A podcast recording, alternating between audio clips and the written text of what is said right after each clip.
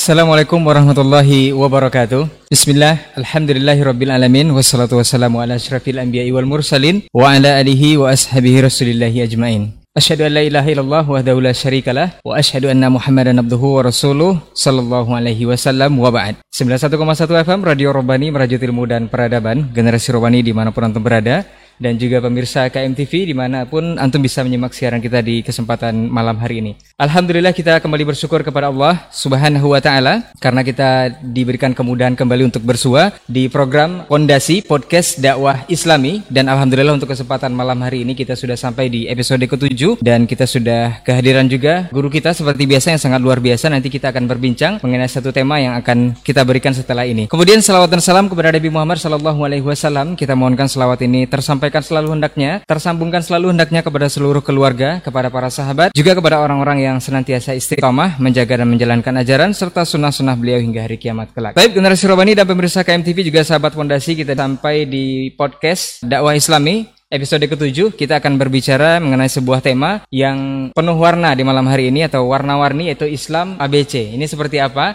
Nanti kita akan bahas bersama guru kita yang alhamdulillah sudah hadir di studio bersama kita. Dan ini Ustadz Dr. Helmi Basri LCMA Hafizahullah Ta'ala. Kita sahabat dulu beliau. Assalamualaikum Ustadz. Assalamualaikum warahmatullahi wabarakatuh. Sehat Ustaz? Barakallahu fiik. Alhamdulillah. Ya, Tapi bisa selalu sehat untuk kesempatan malam hari ini Ustaz ya. Insyaallah.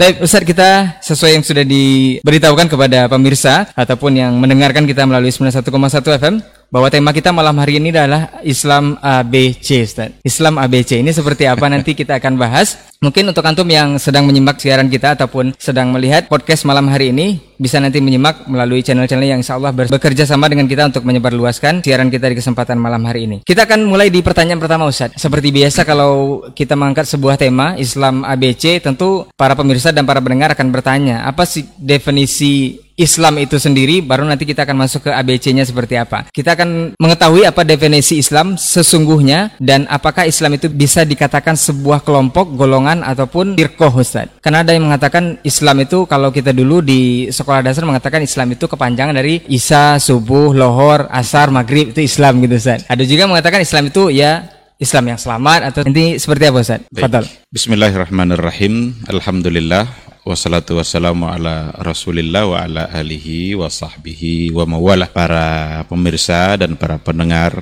yang dimuliakan Allah, mari kita kembali bersyukur pada Allah Subhanahu wa taala yang sedalam-dalamnya pada malam hari ini kita masih kembali diizinkan oleh Allah untuk berbagi ya, untuk berbicara, berbincang-bincang seputar Islam. Mudah-mudahan ini adalah sesuatu yang bermanfaat dan bisa menjadi ibadah bagi kita bersama. Eh, juga kita harus bersalawat dan salam untuk Rasulullah Shallallahu Alaihi Wasallam. Allahumma salli ala Muhammad wa ala ali Muhammad. Mudah-mudahan kita berharap kita semua bisa mendapatkan syafaatnya insya Allah di Yaumal Mahsyar. Eh, baik para pendengar dan para pemirsa yang dimuliakan Allah serta ikhwah yang hadir di studio pada malam hari ini kita akan berbincang berbincang-bincang dengan sebuah dalam sebuah tema ya Islam ABC. Nah, Saya menyebut Islam ABC itu terbayang pula kecap ABC. kalau kecap ABC itu manis ya. nah. Tapi kalau Islam ABC itu entah manis entah pahit. Nah ini yang akan kita Nah. perbincangkan insya Allah. Eh, namun sebelum kita masuk kepada intinya, kita sesuai dengan apa yang ditanyakan tadi, Islam itu sebenarnya apa gitu. Ini menjadi penting untuk kita ketahui. Secara bahasa, Islam itu punya makna yang banyak. Bisa diartikan kepada berserah diri Ya. atau selamat. Jadi kan Islam itu kan selamat Selamat. atau tunduk atau patuh gitu. Atau intinya setidaknya adalah bagaimana kita menunjukkan kepasrahan dan ketundukan kita secara total dan konsisten kepada Allah Subhanahu wa taala yang tujuannya adalah untuk mendapatkan keselamatan tentu saja. Eh, tapi Islam sebagai sebuah agama, agama itu kan dalam bahasa Arabnya adalah din kan. Kalau dalam Al-Quran dikatakan Inna dina indallahi al-Islam. Din yang benar itu di sisi Allah adalah Islam.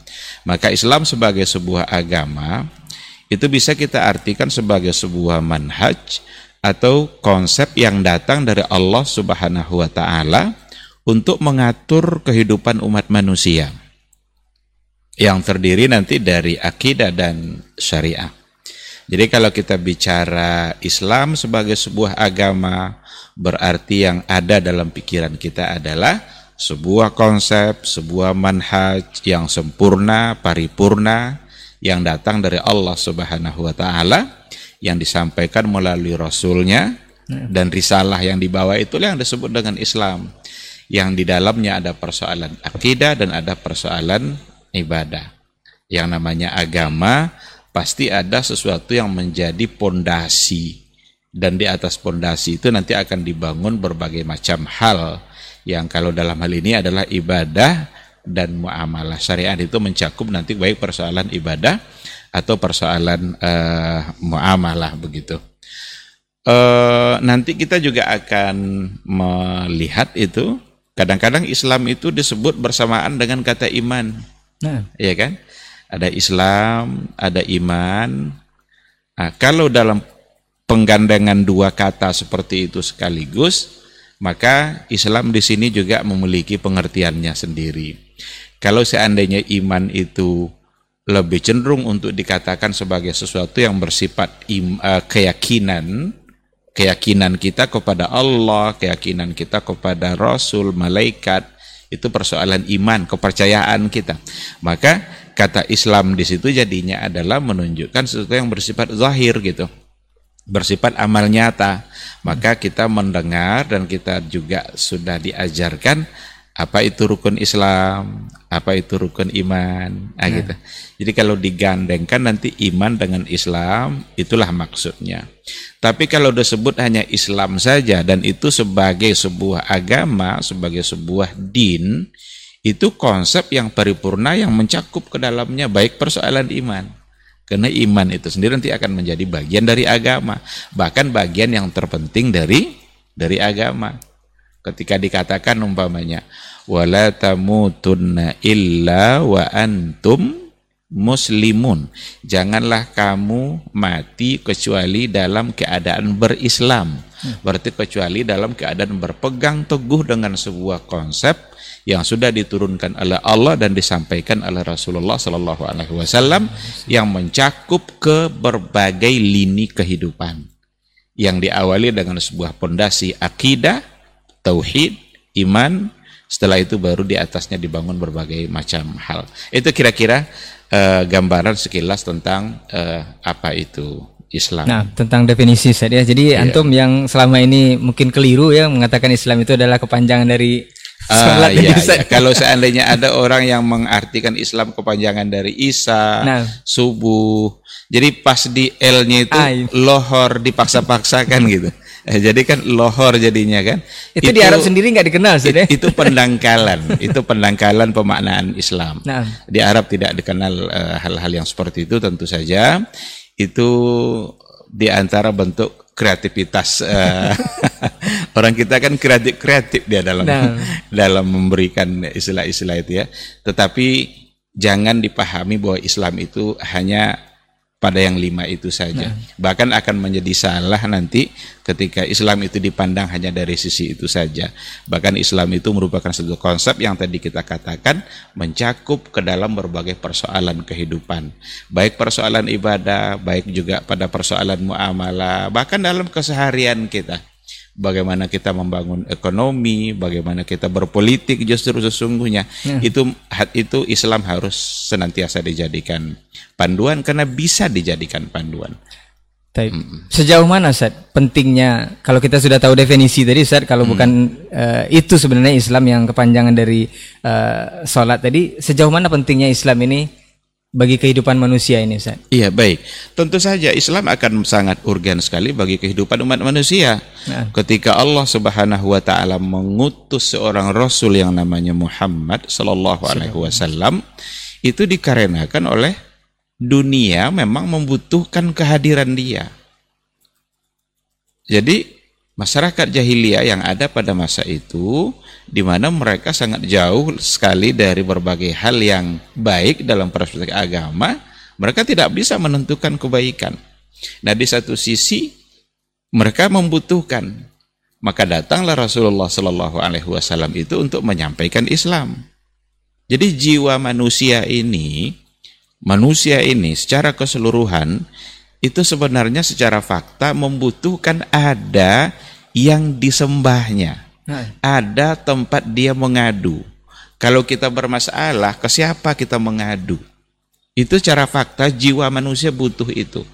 Tetapi akal manusia sendiri tidak bisa menentukan siapa yang pantas untuk dia sembah itu. Ini manusia secara umum saja. Manusia secara umum. Tidak harus Islam atau apa. Tidak hanya umat Islam saja, nah. siapa saja. Maka kalau kita lihat catatan sejarah manusia, coba tengok semua mereka mencari siapa yang mereka sembah. Dan macam-macam yang mereka sembah kan. Nah. Ada yang menyembah matahari, orang Majusi ada yang menyembah api. Coba tengok masyarakat Babilonia pada masa dahulu mereka mengagung-agungkan mengagung api juga. Bahkan ada di antara mereka yang justru malah menyembah sapi. Coba, masuk akal nggak kira-kira menyembah sapi? Tapi mereka perlu ada yang disembah gitu. Maka akal manusia ini tidak cukup kuat untuk menentukan siapa yang mereka sembah.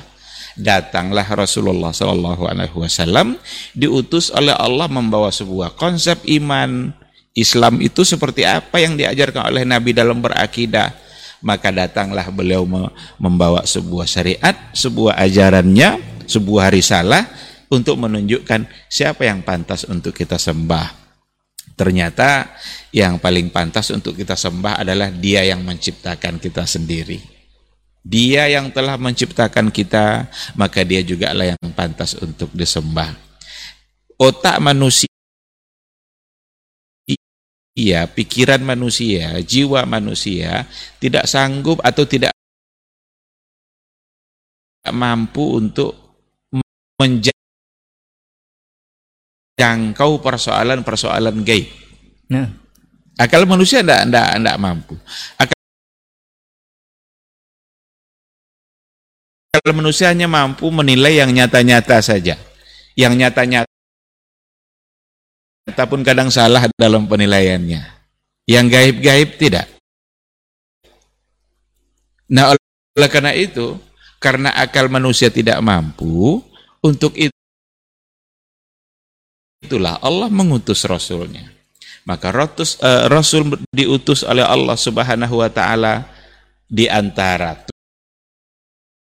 tugas utamanya adalah untuk menyampaikan persoalan keimanan yang persoalan keimanan itu rata-rata adalah fokusnya pada hal-hal yang gaib.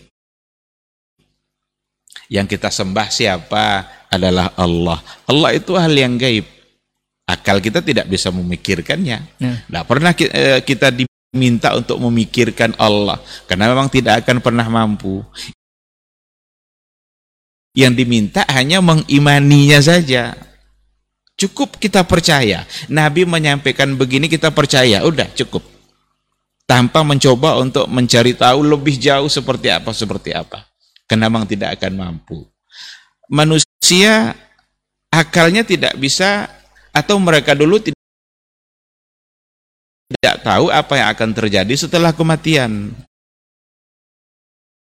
Meskipun mereka mereka semua yakin mereka akan mati. Karena kematian itu itu sudah ada sebelum Nabi diutus.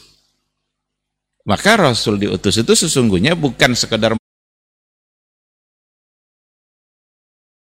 menyampaikan bahwa kita akan mati. Bukan sekedar itu. Tapi Nabi itu diutus untuk memberitahukan apa yang akan terjadi setelah memahami persoalan akidah dan juga dalam memahami persoalan ibadah. Kalaulah Rasul tidak ada, kita tidak akan bisa beribadah. Tidak tahu apa yang harus kita buat dalam bentuk syukur kita kepada Allah Subhanahu wa taala. Nah, dari sini saya kira sangatlah penting Islam itu, keberadaan Islam itu sangatlah penting, sama pentingnya dengan keberadaan hadirnya Rasulullah Sallallahu Alaihi Wasallam. Karena dengan datangnya beliaulah akal manusia menjadi terpimpin, menjadi terbimbing, mampu melakukan segala sesuatu, bahkan bukan hanya dalam persoalan untuk masalah akhirat saja, tapi juga dalam persoalan persoalan dalam keduniaan kita. Kita kalau coba lihat yang diajarkan oleh Nabi itu kan bukan hanya sholat, nah. bukan hanya puasa, bukan hanya menyebutkan bahwa nanti akan ada sirat di yaumal mahsyar, ada mizan. Enggak, sampai kepada persoalan yang terkecil pun atau yang sangat privasi sendiri pun diatur saja. diatur oleh oleh oleh Rasul. Bagaimana cara buang air, bagaimana cara membersihkannya, Dulu orang Eropa tidak pernah bisa tahu cara mandi yang baik itu seperti apa, kecuali setelah Islam masuk dibawa oleh Tariq bin Ziyad melalui Jabal Tarik kan nah, Gibraltar, Gibraltar gitu ya, yang di bagian Spanyol sana. Mereka yang memperkenalkan Islam sehingga mereka tahu apa yang harus mereka buat. Nah, jadi dikarenakan oleh manusia ini butuh kepada sesembahan dan mereka sendiri tidak bisa menentukan siapa yang mereka sembah, di situlah perlu datangnya Rasul, maka datanglah beliau membawa sebuah konsep yang pantas kalian sembah itu hanyalah satu, la ilaha illallah.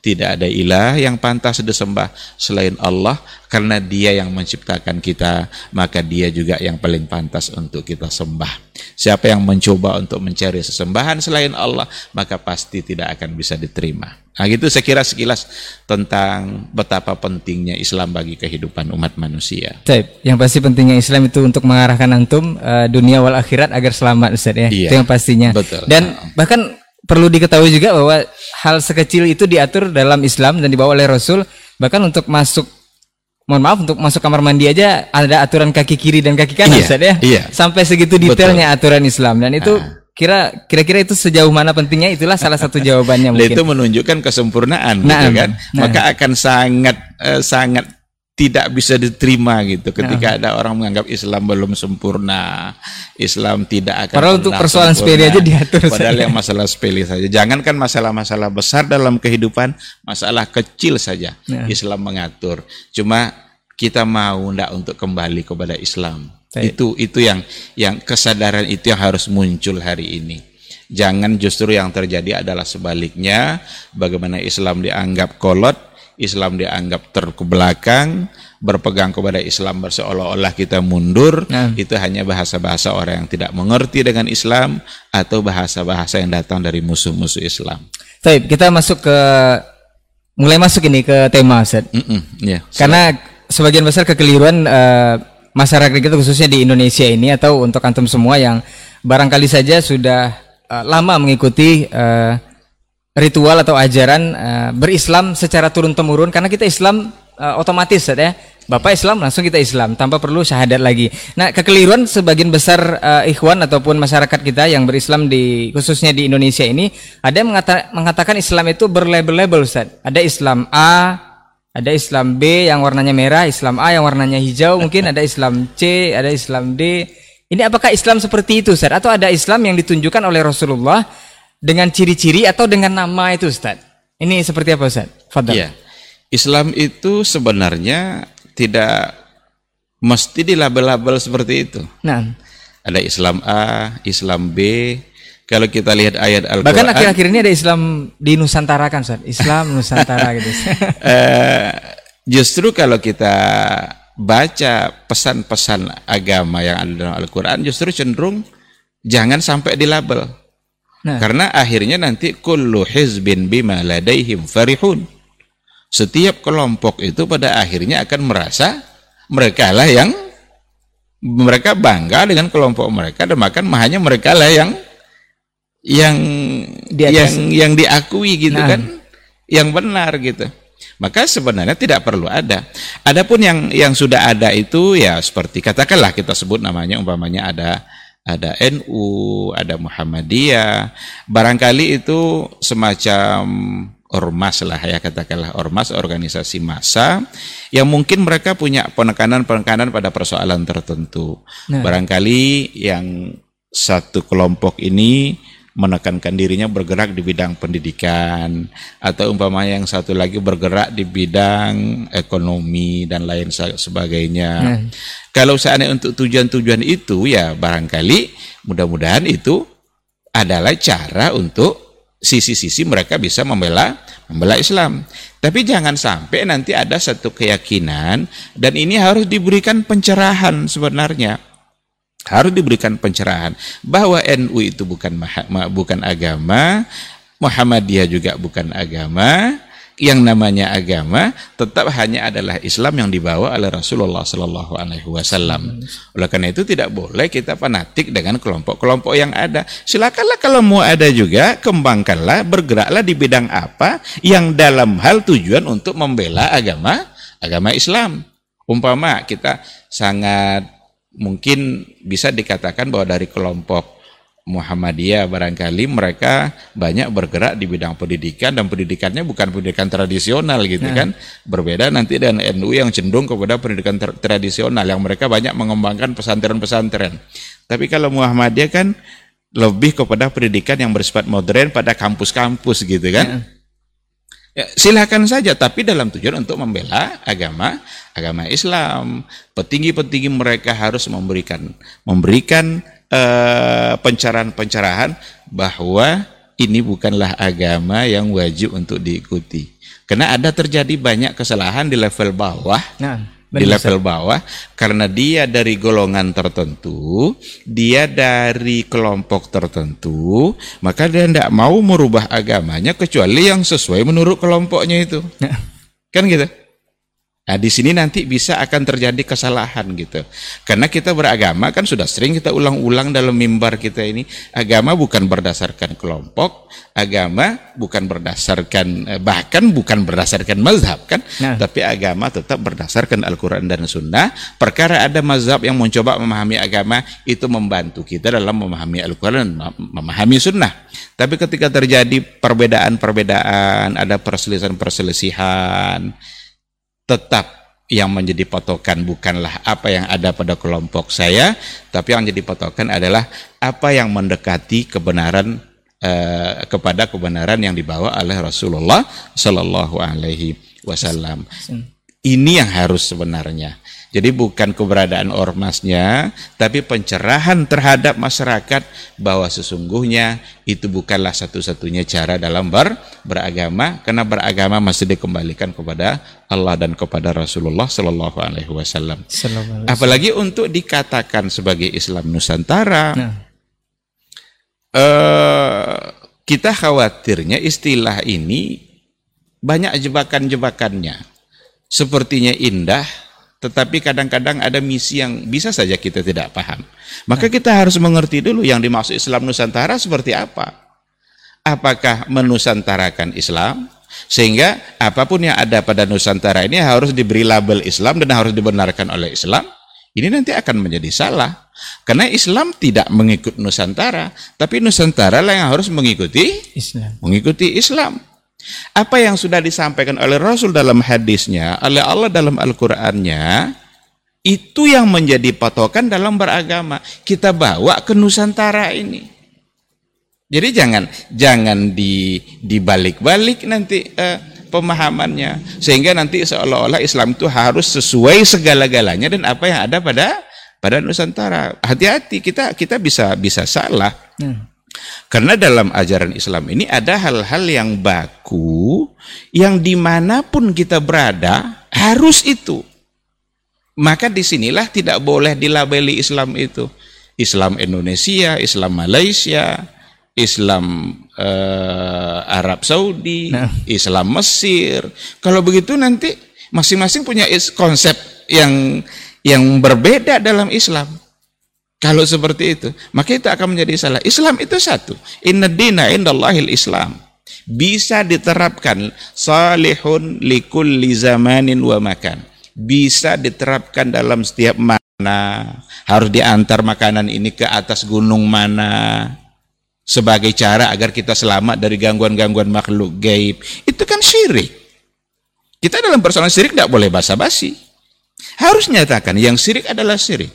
Jadi kalau seandainya, oh itu kan tradisi atau kearifan, kearifan lokal. lokal Tengok dulu kearifan lokal. Kalau kalau salah oleh agama, maka harus dinyatakan salah. Perkara kita belum bisa berubah itu salah kita. Tapi jangan hmm. agama yang dirusak gara-gara kita tidak bisa tidak bisa berubah. Ah, gini dia. Jadi tengok yang dimaksud dengan Islam Nusantara apa. Ini mohon maaf barangkali pendengar juga mungkin pemirsa barangkali yeah. banyak yang tidak setuju dalam persoalan ini atau juga setuju alhamdulillah kita dan saya hanya mengajak kita berhati-hati dalam menggunakan istilah jangan sampai kita dikelabui oleh sebuah istilah yang ternyata ujung-ujungnya adalah mengacak-acak Islam ujung-ujungnya adalah bagaimana membuat Islam menjadi kabur Islam itu sesuai akan dibawa ke mana saja. Asal kita pahami Islam itu secara baik. Dalam persoalan keduniaan kita umpamanya kan dalam hidup ini kan setidaknya hanya ada dua. Ya. ada al ibadat ada al adat ada hubungannya sama persoalan ibadah yang hubungannya sama agama. Ada persoalan al adat ini kebiasaan kebiasaan keseharian kita yang kita boleh berkembang. Ya. ndak ndak mesti kita sama dengan orang Arab kita pakai peci nasional peci hitam silakan saja Nggak perlu pakai sorban Ustaz ya? Nggak perlu kita pakai pakai sorban. Jangan pula dibawa nanti apa yang ada pada Arab lalu kita harus pakai sorban. Itu juga tidak betul. Walaupun, Karena persoalan-persoalan keduniaan seperti itu silahkan saja. Masalah pakaian, kita sarapan pagi kita mau apa? Mau lontong, mau bakwan. Di Arab tidak ada bakwan. Jadi itu hal-hal keduniaan kita gitu. Nah. Tapi kalau sudah persoalan agama, nah ini kita berhati-hati. Nabi diutus untuk ini. Jangan kita acak-acak apa yang sudah dibawa oleh Rasulullah Sallallahu Alaihi Wasallam. Kadang-kadang bisa sampai ke situ dan sudah mulai ada nampaknya mengarah ke sana dan itu akan menjadi satu kesalahan. Maka jangan terjebak oleh istilah itu, berpegang teguh dengan apa yang dibawa oleh Rasul. Adapun kesesuaian-kesesuaian dalam persoalan keduniaan kita itu insya Allah akan ditolerir oleh oleh oleh agama. Masya Allah Ustaz, ini sudah mulai jelas ya untuk Islam ABC ini dan nanti mungkin perlu digarisbawahi juga tadi di salah satu pernyataan kita masalah sorban kita bukan tidak boleh memakai sorban saya tapi tidak, tidak. harus.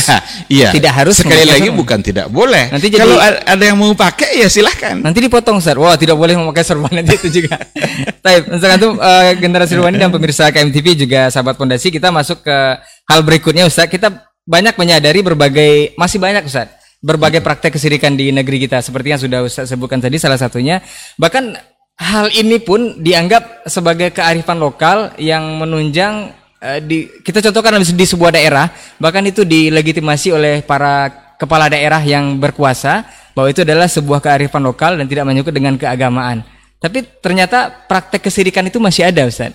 Apakah usaha kita sebagai rakyat biasa uh, mendiamkan saja atau tidak ada eh, aparat-aparat atau orang-orang yang berkompetensi untuk menyatakan kepada kepala daerah atau penguasa di sana untuk merubah hal ini? Ya. Nasihat Ustaz seperti apa nih? Seandainya yang melakukannya adalah mereka yang tidak muslim, nah. oke, okay, silakan. Karena tidak Islamnya mereka itu aja ya sudah cukup untuk untuk apa namanya kita tidak perlu me, menghiraukan gitu. Udah berlepas uh, diri saya. Karena mereka sendiri tidak nah. muslim. Seperti kebiasaan yang ada di Rohil ya. Nah. Yang kebiasaan budaya Cina kalau nggak salah itu, nah. tongkang bakar tongkang itu kan mm. budaya Cina ya. Mm. Yang katanya untuk menentukan tahun baik atau tidak nanti tergantung ke arah mana, mana jat, jatuhnya nah. tonggak atau tiangnya kapal yang di nah. yang dibakar tadi. Mereka yang tidak beragama Islam, Karena mereka ndak ndak itu itu urusan urusan mereka kalau dalam agama mereka ada. Cuma seandainya itu dilakukan oleh yang muslim. Kalau seandainya itu dilakukan oleh yang beragama Islam, kita berkewajiban untuk memberitahukan bahwa itu adalah perbuatan yang salah dalam agama karena syirik adalah perbuatan yang paling dimurkai oleh Allah Subhanahu wa taala. Perlu untuk diingatkan. Nah, seandainya yang pelakunya adalah adalah muslim. Rasul itu lebih lama masa penyampaian akidahnya daripada persoalan ibadah. persoalan ibadah. Nah, di awal-awal syariat yang dibawa oleh Rasul itu Nabi fokus pada persoalan akidah. Bagaimana memurnikan tauhid hanya menyembah Allah dan bagaimana benar-benar terhindar dari perbuatan syirik. Sekecil apa pun yang mengarah ke syirik itu, Nabi mencoba untuk mengatasinya. Nah, bukan hanya persoalan menyembah patung saja, ada hal-hal kecil yang kadang tidak disadari. Apa contohnya? Kata, eh, dalam sebuah hadis dikatakan oleh Rasul, uh, la tiara, tidak boleh ada kepercayaan-kepercayaan kepada burung, karena itu bisa meng mengaju kepada kepada kesyirikan. Ya. Berarti kan Nabi Nabi antisipasi kan? Dan di kita juga ada itu.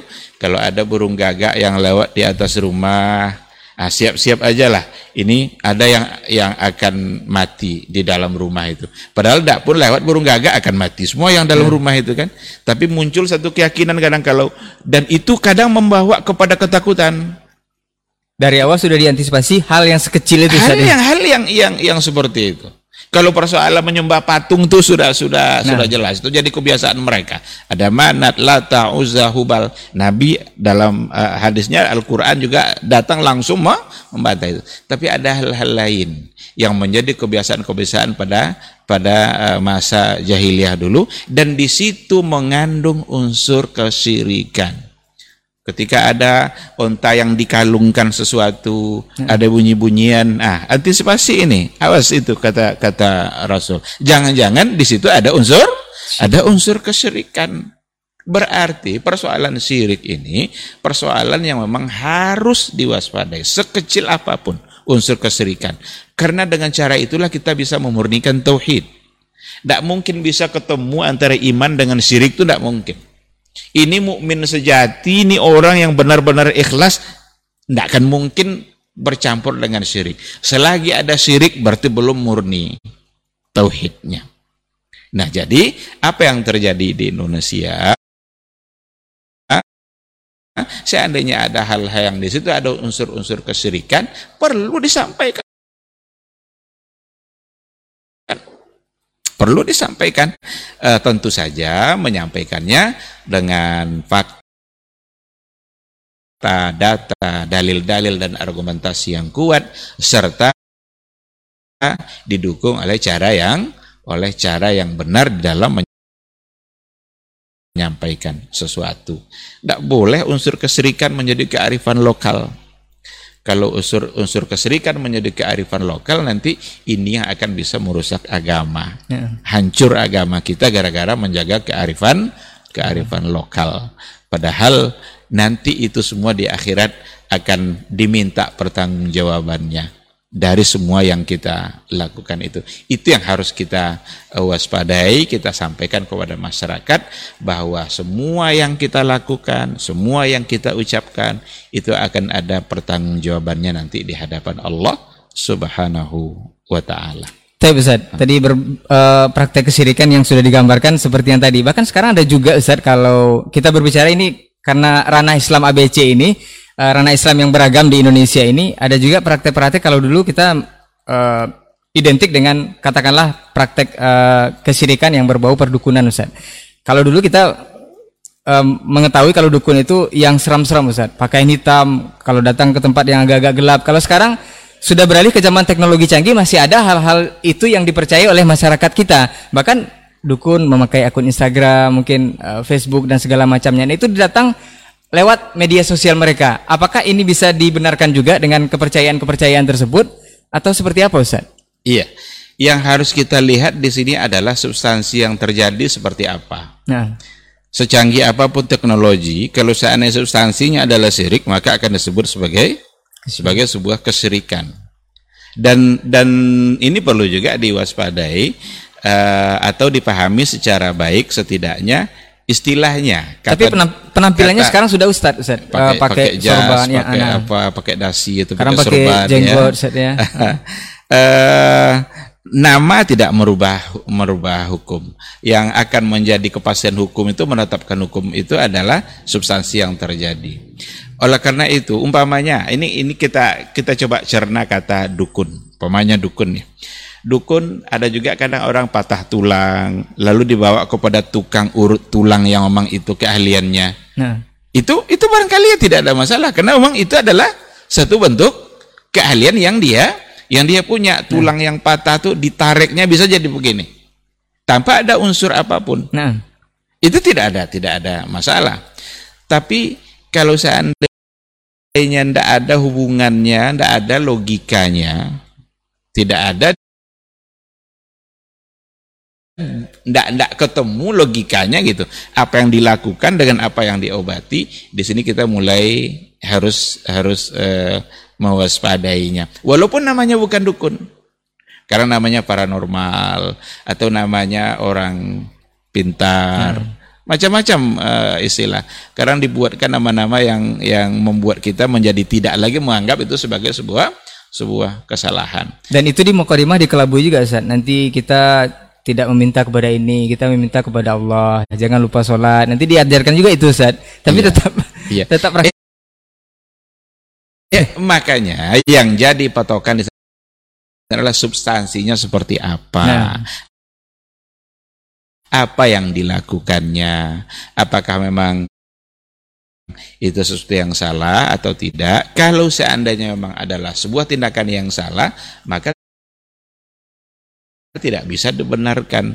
Dia menggunakan apa itu tidak ada tidak tidak lagi merubah eh, hukum yang tadi itu. Mau pakai Instagram. Saya pernah melihat satu acara itu pengobatan melalui telepon. Nah, jadi dia minta, paranormalnya minta, jangan tutup dulu telepon Bapak ya, saya akan kirim nanti obatnya melalui sinyal. Nah, Ini gimana ceritanya? Siapa yang membawa pengirimannya itu? Bagaimana caranya mengirimkan eh, obat-obatan melalui melalui telepon pakai dalam pulsa itu dalam pembicaraan eh, kita kan tidak tak tak mendalami persoalan Nah. itu kan tapi yang jelas itu itu terjadi gitu nah hal-hal yang seperti ini kita perlu waspadai dalam kehidupan ini kan kita yang dihisap itu kan proses kan kalau hasil tuh Allah yang menentukan Nah, Kena ada orang beralasan gini, Pak Ustadz saya ke sana sehat saya. Tapi ke dokter saya berkali-kali tidak ada sehat. Pas datang saya ke bapak yang satu tuh, sehat langsung. Ungkapan itu saja itu bisa menggiring kepada kesalahan. Karena seolah-olah yang menyehatkan dia adalah adalah bapak yang tadi. Nah. Maka kita tidak dituntut hasil gitu, tapi proses. Proses ini yang kita akan pertanggungjawabkan nanti. Kalaupun sehat tapi prosesnya salah, maka agama tidak bisa benarkan. Tapi prosesnya benar, mungkin hasilnya belum tercapai. Kita sudah berpahala di situ karena karena kita tidak melanggar apa yang diatur oleh oleh Allah. sudah mengikuti prosedur yang benar. Prosedur. Saya, beri- saya sering contohkan eh, begini. Ada contoh. Dua orang umpamanya kelaparan. Nah. Dua orang kelaparan. Yang satu curi uang kawannya beli nasi makan kenyang. Tapi yang satu lagi yang yang tadi dicuri ya, dicuri uang kawannya beli nasi makan kenyang. Yang satu lagi dipinjam, dia datang ke kawannya minta pinjamkan uang, dipinjamkan uang oleh kawannya lalu beli nasi makan kenyang dia. Sama-sama kenyang enggak? Sama. Tapi apakah dua proses itu sama? Tidak. Berbeda.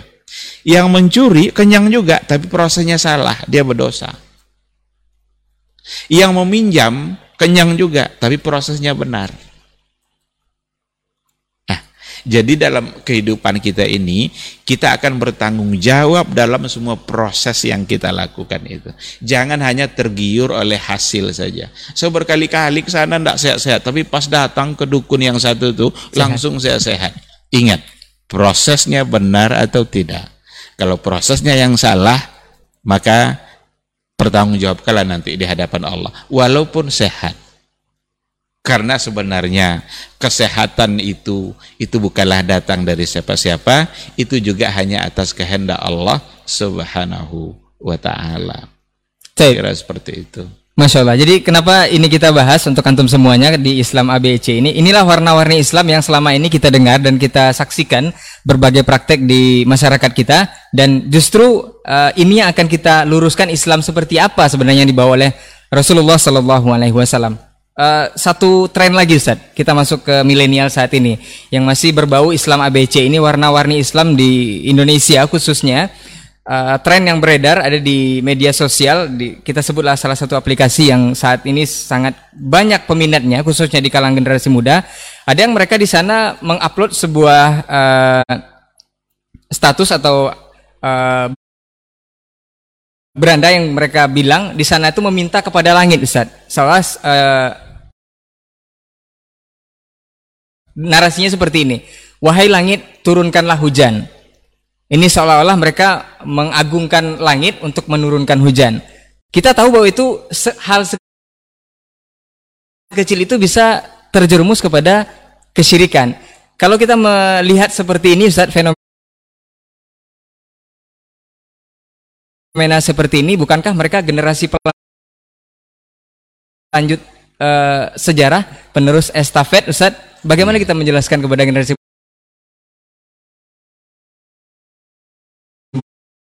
muda? Apakah kita langsung tebak ini adalah kesyirikan atau seperti apa Ustaz? Iya. Nah, Barak kalian nanti bisa berbeda antara perbuatannya dengan pelakunya gitu ya. Nah, kalau pelakunya itu yang generasi TikTok ini kadang-kadang ya macam-macam yang mereka lakukan asalkan nanti banyak yang like kan. Nah banyak yang uh, apa nanti suka suka suka dan mereka tidak lagi terlalu memikirkan apa yang saya lakukan pokoknya saya melakukan sesuatu yang berbeda dari yang lain yang entah dia paham entah tidak seandainya dia paham apa yang dilakukan itu sebagai sebuah kesalahan lalu dilakukan juga ini akan akan sangat berbahaya bagi agama dia. Hmm. Tapi kadang-kadang dia tidak mengerti yang diucapkan itu kira-kira salah atau tidak. Maka kita dalam hal ini harus bedakan antara perbuatan dengan pelaku. Nah, dan dan memang itu harus dijaga sebenarnya. Ketika kita mengatakan itu adalah sebuah perbuatan syirik, nanti tidak serta-merta kita langsung menghukumkan bahwa pelakunya seorang musyrik. Nah. Perbuatan begini ini kalau dilakukan menggiring kita kepada kufur atau bisa disebut sebagai kufur, tapi pelakunya tidak serta-merta nanti dihukumkan sebagai orang yang kafir. yang kafir. Nah, ini juga kadang-kadang kan sering dituduhkan hal-hal yang seperti itu sudah dianggap sebagai ahli neraka dan lain nah. sebagainya, itu lain soal. Masuk neraka itu urusan Allah Subhanahu wa taala. Tapi perbuatan ini menggiring kepada neraka Allah itu perlu disampaikan. Jadi, dalam yang, yang dicontohkan tadi, yang berhak meminta langit berbuat itu hanya Allah. Dalam Al-Quran itu ada ayatnya itu ketika ketika dulu pada masa Nabi Nuh terjadilah banjir besar. Nah. Ya kan? Semua tenggelam. Kecuali yang masuk ke dalam kapalnya Nabi, kapalnya Nabi Nuh. Ketika semua sudah tenggelam, waqila ya ardu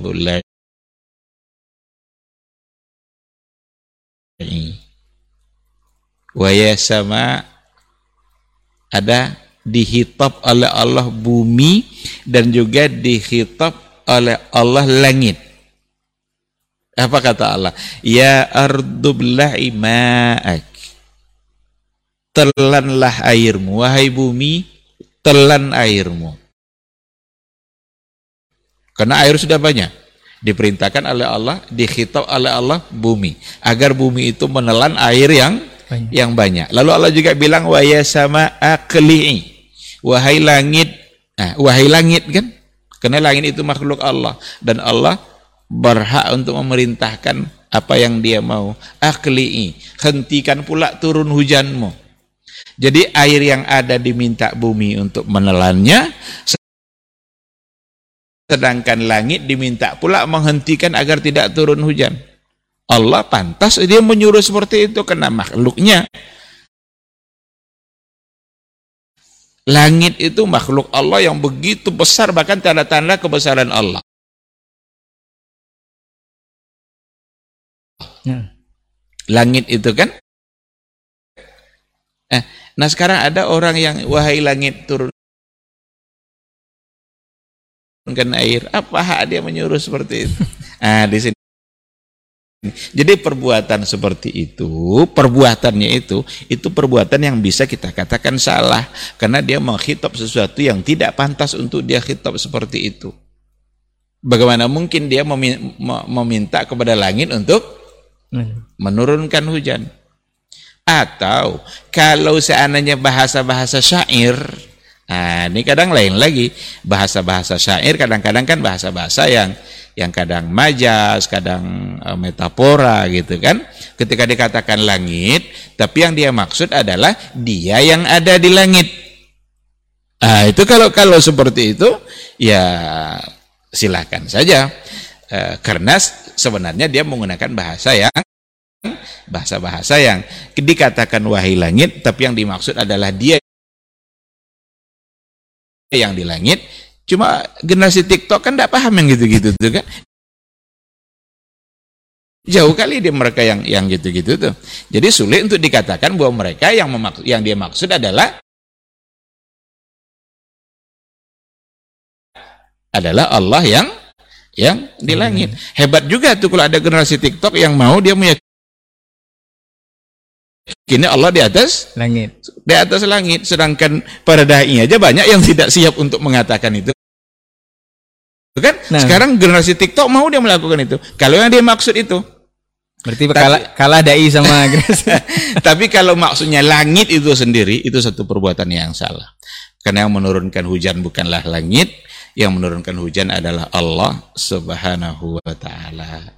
masalah mungkin itu pentingnya Ya, untuk antum semua, khususnya generasi milenial ataupun generasi TikTok lah boleh dikatakan.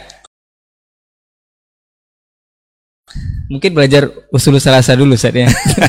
Baru nanti iya. bisa di, dijelaskan ini seperti apa. Saya kalau langsung di brak itu kena Ustaz ya. Iya, betul. Enggak mempan berarti. Baik, kita lanjut ke uh, hal berikutnya Ustaz. Ini apa ada yang mengatakan kalau di Islam warna-warni atau Islam ABC ini dari peng amalan yang ada di masyarakat kita khususnya di Indonesia itu ada yang mengatakan semakin mereka berislam itu ada yang mengatakan mereka semakin buruk dari perangainya Ustaz. Ada yang mungkin agamanya Islam tapi tetap juga mencuri, agamanya Islam tetap juga melakukan ini dan itu. Bahkan ada orang yang di luar Islam itu akhlaknya ataupun perangainya ataupun budi pekertinya maka lebih luhur Ustaz membantu ini, membantu itu, membantu A, B, C dan segala macamnya. Ini apakah uh, boleh dikatakan Allah ini tidak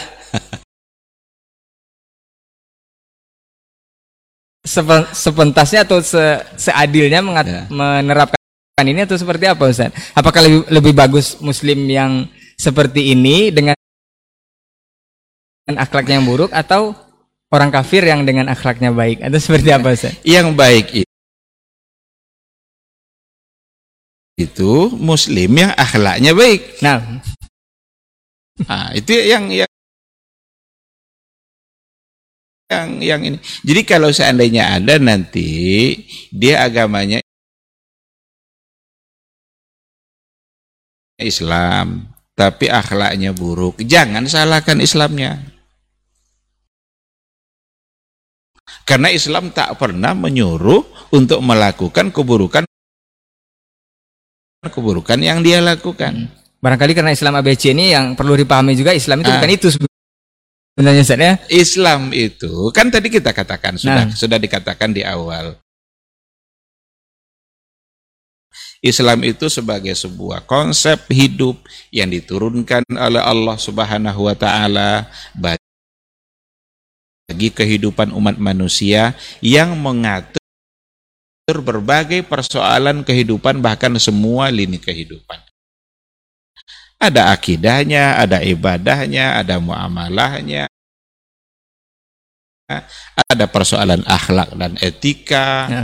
kan lengkap semuanya kan? Islam ini ag- agama akhlak.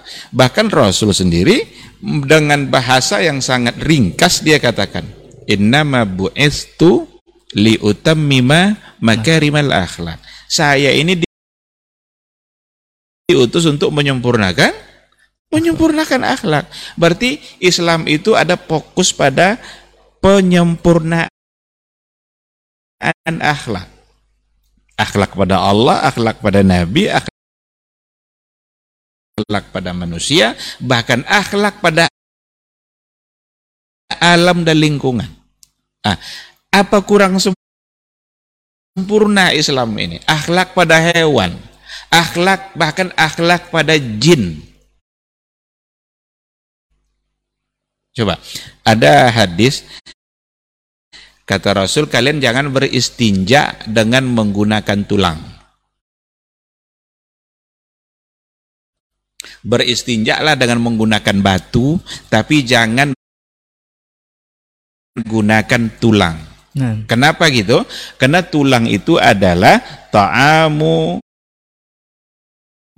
eh, ta'amun li ikhwanikumul jin.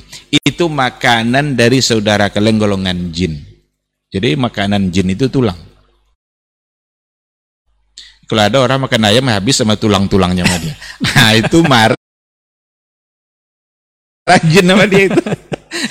diborong semuanya ya. diborong semua. Karena tulang itu makanan. Jangan salah kan nanti jin juga bisa bisa marah kan karena makanan dia dia, dia bisa. Nah. Itu itu sebenarnya ya, betapa Islam itu mengatur semua hal. Sampai ini masalah jin pun diatur oleh oleh Islam. Padahal Jangan gaib dia- tidak kelihatan Ustaz ya. Diatur. Padahal gaib kan tidak kelihatan kayak apa dia makan tulang kita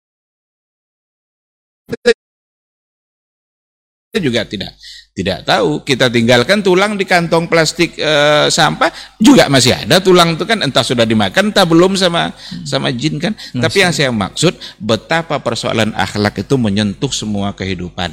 Nah, jadi kalau ada lah umat Islam yang akhlaknya tidak baik, itu bukan karena jangan salahkan Islamnya. Nah. Itu salahkan dia yang tidak mengerti konsep Islam dalam berakhlak. Nah, di satu sisi ada pula mungkin mereka yang mungkin tidak Islam tapi akhlaknya baik. Itu menggambarkan bahwa Islam itu sesuai dengan fitrah manusia. Berarti dia berbuat sesuai dengan fitrahnya. Karena dia tidak Islam. Berarti dia tidak berbuat atas nama Islam kan? Nah, Tapi fitrah kemanusiaannya mengajak untuk berbuat baik sesuai dengan yang diajarkan Islam dan itu menggambarkan bahwa Islam sangat sejalan dengan fitrah manusia. Tak satu pun syariat Islam yang bertentangan dengan fitrah manusia. Dalam persoalan eh, hubungan seksual umpamanya, fitrah manusia selalu ingin melakukan itu. Maka turun agama mengatur persoalan ini, ada fikih munakahat agar agar nanti yang kalian lakukan itu menjadi pahala, ini langkahnya diatur oleh agama. Tapi kalau tidak diikuti cara agama ini dilakukan juga mungkin akan terpenuhi hasratnya tapi dia berkubang dengan dosa. Dia bergelimang bergelimang dosa karena tidak mengikuti mengikuti apa yang diajar meninggalkan agama. Mungkin itu Nah, proses yang salah tadi Ustaz ya. ah, Itu. iya. Jadi balik kepada yang tadi itu itu seandainya ada seperti yang ditanyakan tadi, Nah. jangan pernah menyalahkan Islamnya. Ini kadang yang yang hmm, apa namanya itu yang terjadi pada zaman kita sekarang ini sering disandangkan hal-hal yang buruk pada Islam. Islam. Ketika ada terjadi sesuatu yang salah, tindakan tindakan yang tidak baik, tindakan tindakan terorisme mungkin eh, dilakukan oleh eh, kebetulan dia ber- ber- beragama Islam entah iya entah rekayasa pokoknya sudah diarahkan saja nanti kepada Islam, Islam. itu buruk. Cuma sayangnya ketika yang melakukan adalah mereka yang tidak muslim, tidak pula diarahkan keburukan itu. Apa yang kita lakukan, apa yang kita yakini dan apa yang kita lakukan dalam dalam kehidupan. Dan jangan salah.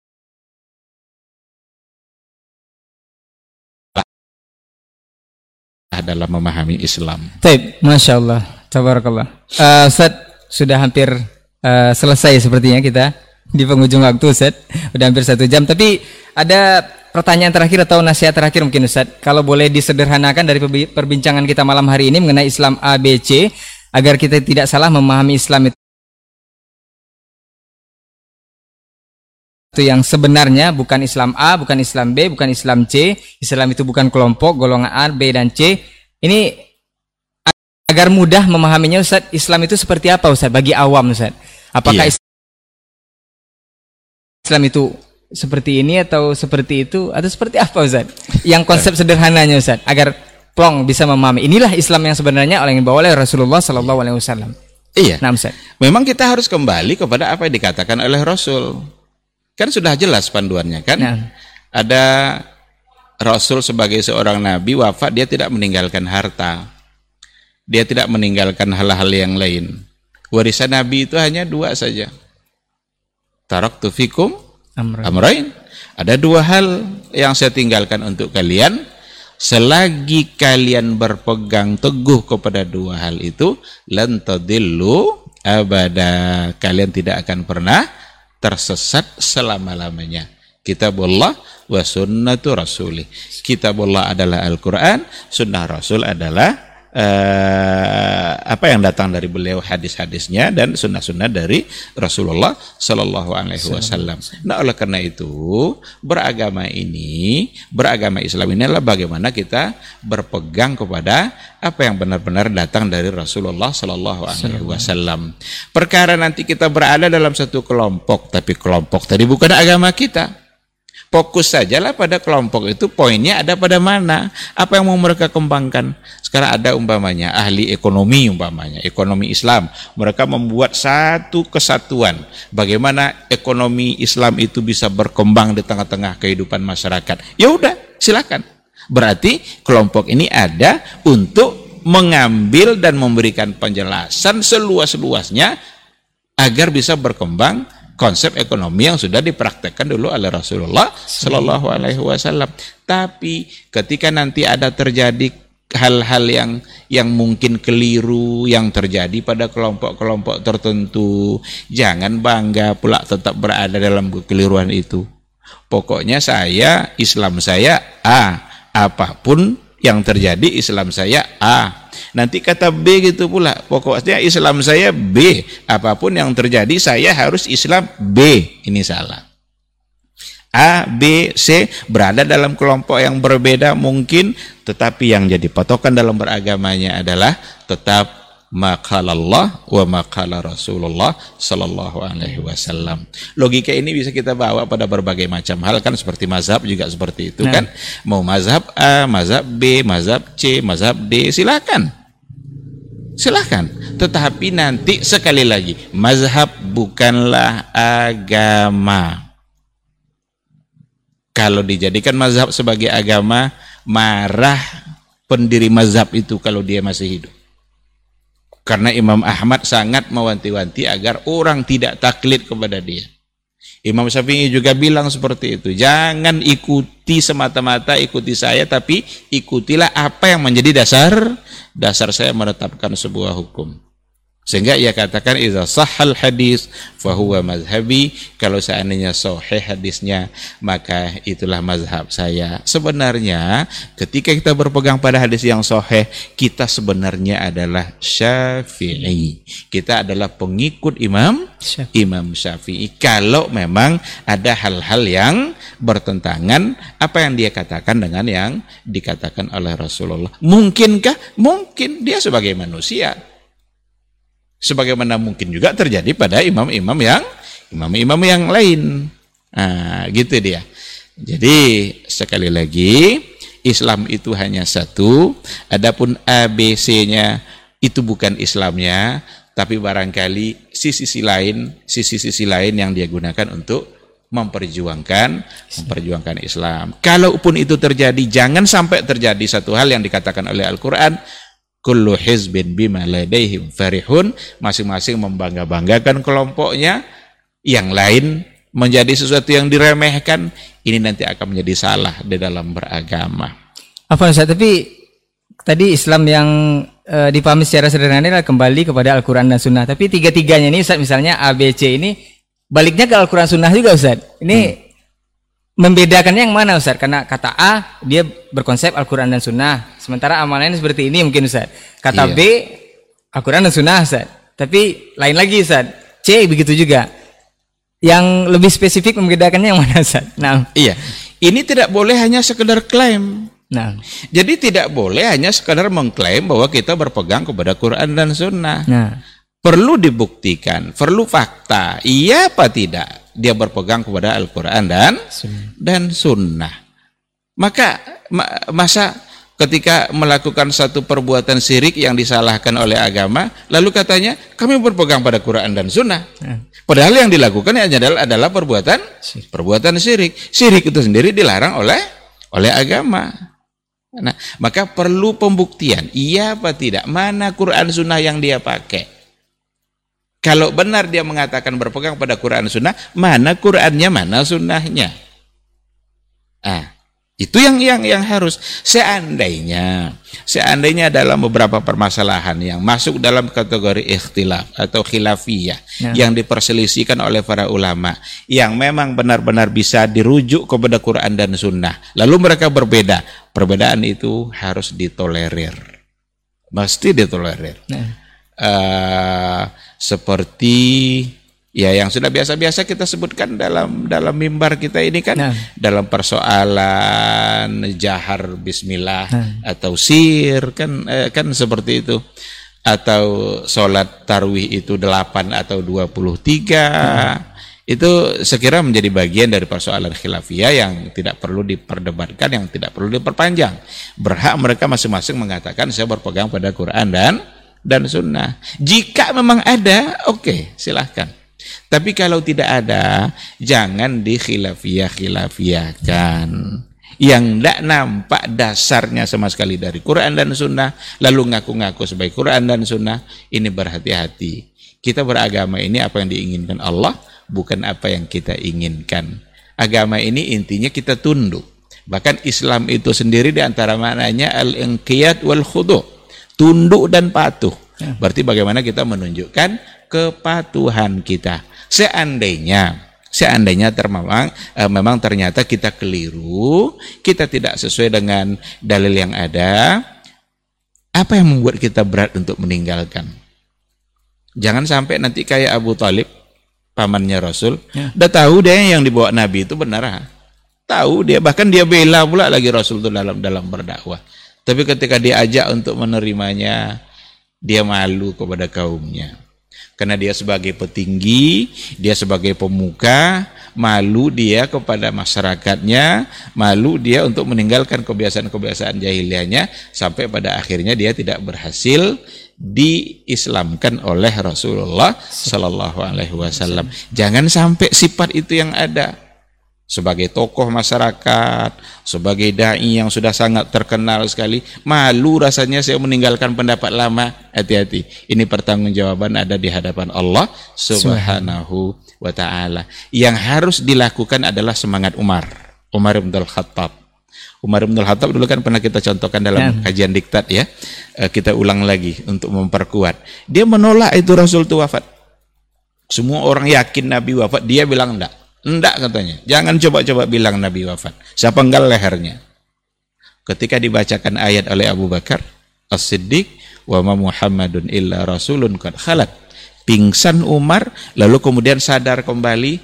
Setelah itu dia langsung meyakini benar Rasul sudah wafat. Betapa cepatnya dia meninggalkan apa yang dia yakini tadi ketika dia mendapatkan ayat dan dalil-dalil yang pasti. Semangat ini yang harus ada.